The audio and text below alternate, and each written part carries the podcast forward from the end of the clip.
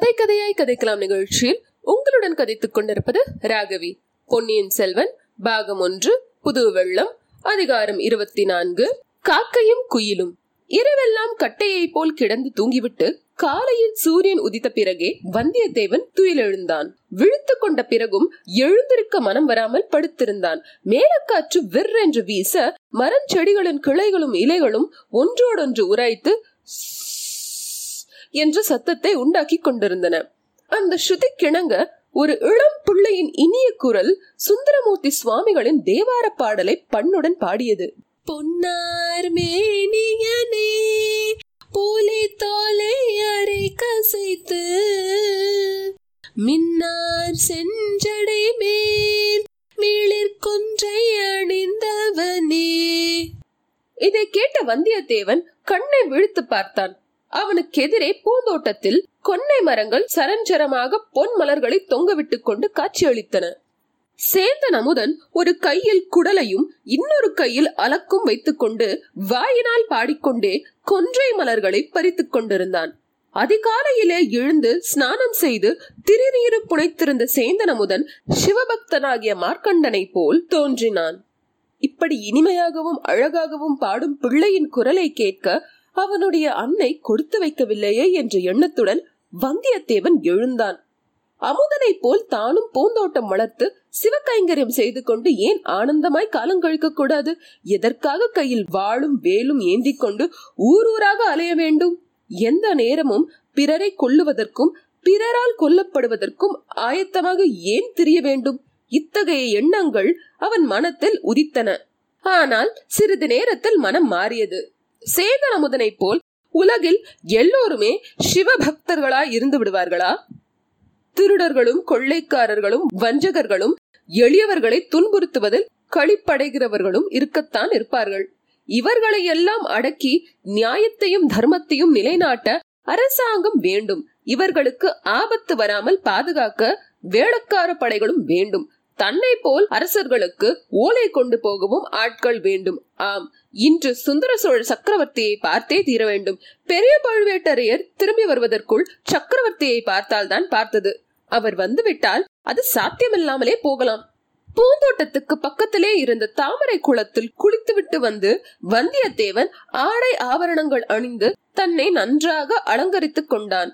சக்கரவர்த்தியை தரிசனம் செய்ய போகும் போது சாதாரணமாக போகலாமா? இதற்காகத்தான் அலங்கரித்துக் கொண்டானா? அல்லது பழுவூர் இளையராணியை அன்று மீண்டும் பார்க்க போகிறோம் என்ற எண்ணமும் அவன் மனத்திற்குள் இருந்ததா என்று நாம் சொல்ல முடியாது. காலை உணவுக்கு பிறகு சேந்தன் அமுதன் உச்சிவேளை பூஜை கைங்கரியத்துக்காக பூக்குடலையுடன் கிளம்ப வந்தியத்தேவன் சக்கரவர்த்தியின் தரிசனத்துக்காக புறப்பட்டான். இருவரும் நடந்தே சென்றார்கள். கோட்டைக்குள் குதிரையை கொண்டு போக வேண்டாம் என்று வல்லவரையன் முன்னமே தீர்மானித்திருந்தான். குதிரை நன்றாக இழப்பார அவகாசம் கொடுப்பது அவசியம்.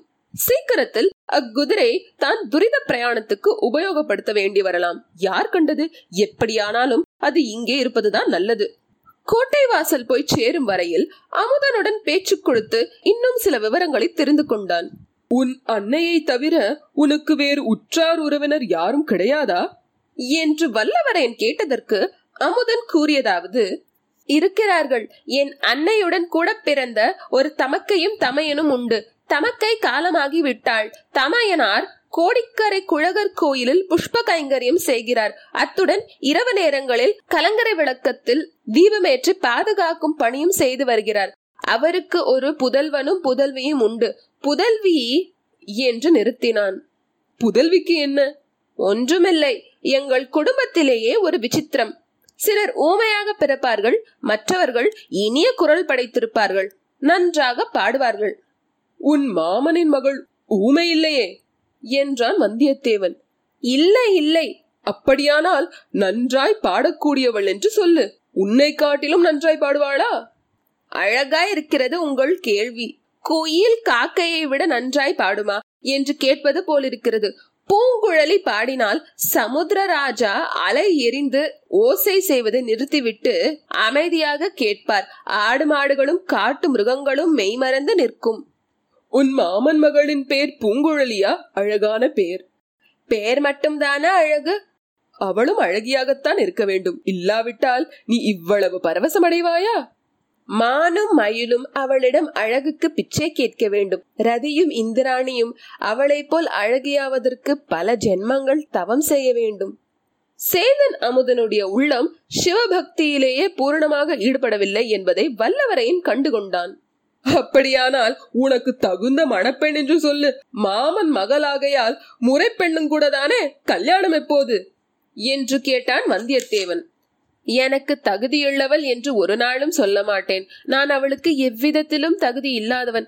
பழைய நாட்களை போல பூங்குழலிக்கு சுயம்வரம் வைத்தால் 56 தேசத்து ராஜாக்களும் வந்து போட்டி போடுவார்கள். தமயந்தியை மணந்து கொள்வதற்கு வானுலகத்திலிருந்து தேவர்கள் வந்தது போல் வந்தாலும் வருவார்கள். ஆனால் இந்த கலியுகத்தில் அவ்விதமெல்லாம் ஒரு வேளை நடவாது.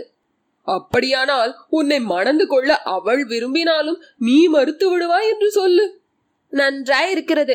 இறைவன் முன்னால் தோன்றி நீ சுந்தரமூர்த்தியை போல் இந்த உடம்போடு கைலாசத்துக்கு வருகிறாயா அல்லது பூலோகத்திலிருந்து பூங்குழலியுடன் வாழ்கிறாயா என்று கேட்டால் பூங்குழலியுடன் வாழ்கிறேன் என்று தான் சொல்வேன். ஆனால் நான் சொல்லி என்ன பயன்? ஏன் பயனில்லை? உனக்கு சம்மதமாயிருக்கும் போது அநேகமாக கல்யாணமானது போலத்தானே. எல்லாரும் பெண்களை கேட்டுக்கொண்டு தானே கல்யாணம் செய்கிறார்கள். உதாரணத்துக்கு பெரிய பழுவேட்டரையர் 65 வயதுக்கு மேல் கல்யாணம் செய்து கொண்டிருக்கிறாரே, அந்த ராணியின் சம்மதத்தின் பேரிலா திருமணம் நடந்திருக்கும். அண்ணா, அது பெரிய எடுத்து சமாச்சாரம். நாம் ஏன் அதை பற்றி பேச வேண்டும்? முக்கியமாக உங்களுக்கு எச்சரிக்கை செய்கிறேன். நீங்கள் கோட்டைக்குள் போகிறீர்கள். கோட்டைக்குள் பழுவேட்டரையர்களை பற்றி எதுவும் பேச வேண்டாம். பேசினால் ஆபத்து வரும். ஏன் தம்பி ஒரேடியாக பயமுறுத்துகிறாயே? உண்மையைத்தான் சொல்கிறேன். மெய்யாக 2 பழுவேட்டரையர்களும் தான் இப்போது சோழ சாம்ராஜ்யத்தையே ஆழ்கிறார்கள். அவர்களுடைய அதிகாரத்துக்கு மிஞ்சி அதிகாரம் வேறு கிடையாது. சக்கரவர்த்திக்கு கூடவா அவர்களை விட அதிகாரம் இல்லை? சக்கரவர்த்தி நோய்வாய்ப்பட்டு கிடக்கிறார். பழுவூர்காரர்கள் போட்ட கோட்டை அவர் தாண்டுவதில்லை என்று ஜனங்கள் சொல்லுகிறார்கள். அவருடைய சொந்த புதல்வர்களுடைய பேச்சு கூட காதில் ஏறுவதில்லை என்கிறார்கள். அப்படியா சமாச்சாரம்? பழுவேட்டரையர்களுடைய செல்வாக்கு அபாரமாய்த்தான் இருக்க வேண்டும். 2 வருஷத்துக்கு முன்னால் அவர்களுக்கு இத்தனை செல்வாக்கு இல்லை அல்லவா? இல்லை. அதிலும் சக்கரவர்த்தி தஞ்சைக்கு வந்த பிறகு பழுவேட்டரையர்களுடைய அதிகாரம் எல்லை இல்லாமல் போய்விட்டது. அவர்களை தட்டி பேசுவதற்கே யாரும் கிடையாது. அனிருத்த பிரமராயர் கூட வெறுப்படைந்துதான் பாண்டிய நாட்டுக்கு போய்விட்டார் என்று கேள்வி. பழையாறிலிருந்து சக்கரவர்த்தி தஞ்சாவூருக்கு எதற்காக வந்தார் உனக்கு தெரியுமா தம்பி? நான் கேள்விப்பட்டதே சொல்கிறேன். 3 வருஷத்துக்கு முந்தி வீரபாண்டியன் போரில் மாண்டான். அச்சமயம் சோழர் படைகள் பாண்டிய நாட்டில் சில கொடூரங்களை செய்ததாக கேள்வி. யுத்தம் என்றால் அப்படித்தானே? மதுரை சோழ சாம்ராஜ்யத்துக்கு உட்பட்டு விட்டது. ஆனால் வீரபாண்டியனுக்கு அந்தரங்கமான சிலர் எப்படியாவது பழிக்கு பழி வாங்க வேண்டும் என்று சபதம் எடுத்துக்கொண்டு சதி செய்கிறார்களாம். பழையாறையில் மன்னர் இருந்தால் அவரை பாதுகாக்க முடியாது என்றுதான் அவரை பழுவேட்டரையர்கள் தஞ்சைக்கு அழைத்து வந்து விட்டார்கள். இங்கே கோட்டையும் வலிவுள்ளது, கட்டுக்காவலும் அதிகம். அதோடு சக்கரவர்த்தியின் உடம்பு நலத்துக்கும் பழையாறையை காட்டிலும் தஞ்சாவூர் நல்லது என்று வைத்தியர்கள் சொன்னார்கள். சுந்தர சோழரின் உடம்பை பற்றி எல்லாரும் சொல்லுகிறார்கள். ஆனால் என்ன நோய் என்று மட்டும் யாருக்கும் தெரியவில்லை. தெரியாமல் என்ன? சக்கரவர்த்திக்கு பக்கவாதம் வந்து 2 கால்களும் சுவாதீனம் இல்லாமல் போய்விட்டன. அடடா, அதனால் அவரால் நடக்கவே முடிவதில்லையோ? நடக்க முடியாது. யானை அல்லது குதிரை மீது ஏறவும் முடியாது. படுத்த படுக்கைதான். பல்லக்கில் ஏற்றி இடத்துக்கு இடம் கொண்டு போனால்தான் போகலாம். அதிலும் வேதனை அதிகம். ஆகையால் சக்கரவர்த்தி அரண்மனையை விட்டு வெளி கிளம்புவதே இல்லை. சில காலமாக சித்தம் அவ்வளவு சுவாதீனத்தில் இல்லை என்றும் சொல்லுகிறார்கள். ஆஹா, என்ன பரிதாபம்! பரிதாபம் என்று கூட சொல்லக்கூடாது அண்ணா. அதுவும் ராஜநிந்தனை என்று சொல்லி பழுவேட்டரையர்கள் தண்டனை விதிப்பார்கள். பழுவேட்டரையர் பழுவேட்டரையர் எங்கே யாரிடம் பேசினாலும் பழுவேட்டரையர்களை பற்றியே பேச்சு. அவர்கள் எவ்வளவு பராக்கிரமசாலியாக இருந்தால்தான் என்ன? தனபொக்கிஷம், தானிய களஞ்சியம், தஞ்சை நகர்காவல், ஒற்றைபடி எல்லாம் அவர்களுடைய வசத்தில் இருக்கும்படி சக்கரவர்த்தி விட்டிருக்க கூடாது. இவ்வளவு அதிகாரத்தையும் அவர்களிடம் விட்டதனால் அல்லவா சக்கரவர்த்திக்கு விரோதமாக சதி செய்ய தொடங்கிவிட்டார்கள்.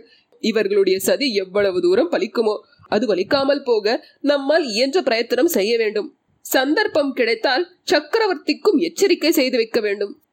இதற்குள் கோட்டை வாசல் வந்துவிட்டது. சேந்தன் அமுதன் தனது புதிய நண்பனை பிரிந்து தளிக்குளத்தார் ஆலயத்தை நோக்கி சென்றான். வந்தியத்தேவனோ எத்தனையோ மனக்கோட்டைகளுடன் அந்த கோட்டை வாசலை நெருங்கினான். இத்துடன் அதிகாரம் முற்றிற்று.